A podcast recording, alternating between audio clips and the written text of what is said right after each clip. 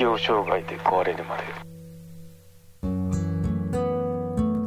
皆さんこんにちは。適応障害で壊れるまで。ポッドキャストへようこそ。この番組はメンタルヘルスケアについて適応障害を経験した体験談を交え配信していく番組です。頑張りすぎない。気楽にいこうをモットーに人生100年時代を乗り切っていく術を皆さんと一緒に考えていけたらなと思います。公式サイトは hirowata.com ひろわた .com または適応障害で壊れるまで。で検索してください。適応障害で壊れるまで。はい。今回は関係構築スキル診断テストっていうのを取り上げてみようと思います。関係構築ですね。人間はまあ社会的な動物なわけで集団の中で自分の居場所を見つけて人から必要とされたり愛情を受けたりしたいという欲求っていうのはまあ自然ですよね。っていうことでまあその関係構築のスキルっていうのはまあどんな感じで自分に備わってるかっていうチェックリストになりますね。はい。簡単に A から B、A、B、C ですね。A、B、C の3つ、あのー、なんだろう、その状況に対して、あの反応があるので、まあ、自分どれが当てはまるかなっていうのを選んでみてくださいね。はい。で、問題自体は4つしかないので、まあ、簡単ですね。ペンと、まあ、書くもの、書くものじゃない、ペンと書くもの一緒か。ペンとあのメモの用意をあのなさってみてください。はい。では参りましょう。関係構築スキル診断テストですね。はい。1問目。お土産をもらうシーンを想像してくださいね。お土産をもらいました、あなたは。旅行に行ってきたんだとかありますね。その時にどういう反応をするかですね。はい。A は、ありがとう、ラッキー。B、そんな悪いよ。C、ありがとう、今度温泉に行くんだ。お土産楽しみにしといてね。まあ、こんな感じですね。A は、ありがとう。B、そんな悪いよ。C、ありがとう。今度温泉に行くんだ。お土産楽しみにしといてね。はい、どれでしょうか。はい、2問目いきましょう。2問目、友人を待たせるシーンってまああると思うんですけど、まあ、そこで、まあ、ちょっと待っててねっていう時ですね、まあ、どういう反応をするかっていうのをあなたならどれでしょうか A じゃあ待っててね B 悪いから先行ってて C ありがとう急いで行ってくるから。友人を待たせる時ですね。A じゃあ待ってて。B 悪いから先行ってて。C ありがとう急いで行ってくるから。どれでしょうか。3番目ですね。ご馳走してもらうシーンってまあありますよね。の時にどういった反応をするでしょうかね、まあ、今日は私がご馳走するよっていうようなあの会計のシーンですね。はい。A ラッキーお昼代ご飯浮いた。B いや割り勘にしよう。C ありがとう。じゃあ今度はご馳走させてね。A ラッキーお昼ご飯、お、言えてない。ラッキーお昼ご飯、ご飯言え、ちょっと待って。自分が言ってます。ラッキーお昼ご飯代が浮いた。B、いや、割り勘にしよう。C、ありがとう。じゃあ今度はご馳走させさせてね。はい。どれでしょうか。なかなかあの、声色変えて言うの難しいですね。はい、どれでしょうか。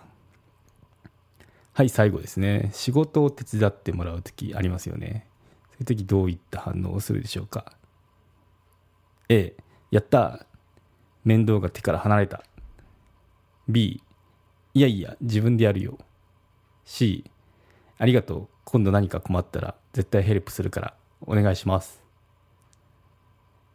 どれでしょうか？A、やった面倒が手から離れた。B、いやいや、自分でやるよ。C、ありがとう。今度何か困ったら絶対ヘルプするからお願いします。さあ、どれでしょうか？A、B、C の中ですね。うん。これで、まあ、関係構築スキル診断が、あの、わかるそうですね。はい、見ときましょう。私の場合は、A、A BC って感じですねまあ A が多い感じですはい関係構築スキル診断テスト結果 A を多く選んだ人は期待不認知タイプですね相手の行為を喜んで受け取り素直な気持ちを表現する力を持っています。他人から見ればあなたの喜ぶ姿はとても嬉しいものでその場ではとても良い関係が築けるでしょうっていうことで。まあいい感じですよね。はい。しかしがあるんですよ。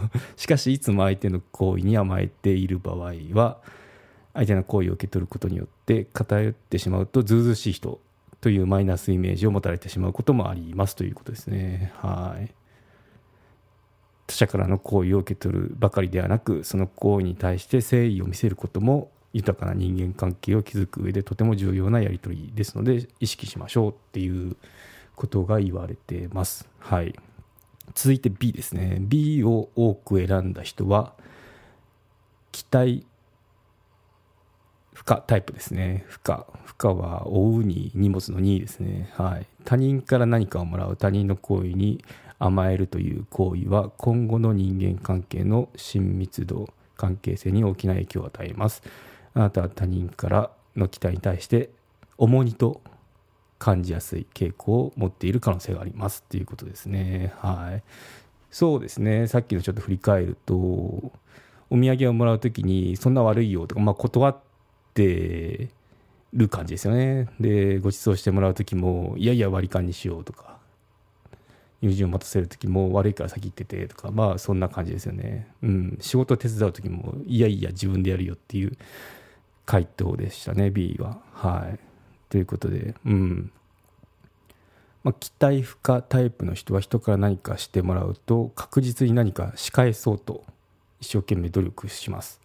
律儀でとても良い人です。しかし何らかの要因でその期待に応えられないと自分はダメな人間だ。と自分を責めてしまうこともあります誰かに何を何かをしてもらうと後にとても大きなストレスを抱えるかもしれないという不安を抱くことになるので注意も必要ですということですね。うん、そうですね。いや、いいですよとか、あのいやいや、自分でやりますよとか、あのまあ、甘えられないですよね。甘えられないと、まあ、うん、ちょっとストレスになっちゃいますよね。で、なんかまあ、そのままご利用してもらったりされたりして、まあ、何か返さなきゃ、いつか返さなきゃってずっとこう思ってるのも、なかなかこの結構メンタルに響くような感じしますよね。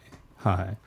ということで、期待に応えようと過剰に抱え込むことをやめて、人間関係を豊かにするためという前提で、おごったり、おごられたり、の関係を楽しむ姿勢が大事ですということですね。うんまあ、時にはその、まあ、ご飯をおごってもらったりとか、まあ、逆におごったりっていうのもあるので、まあ、そのなんだろうギブアンドテイクのの入れ替えながらっていうようなのがいいんでしょうね。うん、まああのいつもいいですよってこの受けと受け取ることも大事ですよと受け取ることも大事ですよって、まあ、気楽に構えればいいかもしれませんね。はい最後 C を多く選んだあなたは期待需要タイプですということで、はい、あなたは人のつながりを求めそのつながりを大事にする力を持っています。関係構築スキルが高い人です。高いんですね。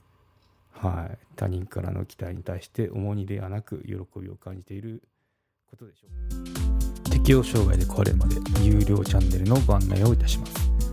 Apple のサービスが始まり次第有料版チャンネル適応障害で壊れるまでプレミアムが Apple Podcast で開始されます。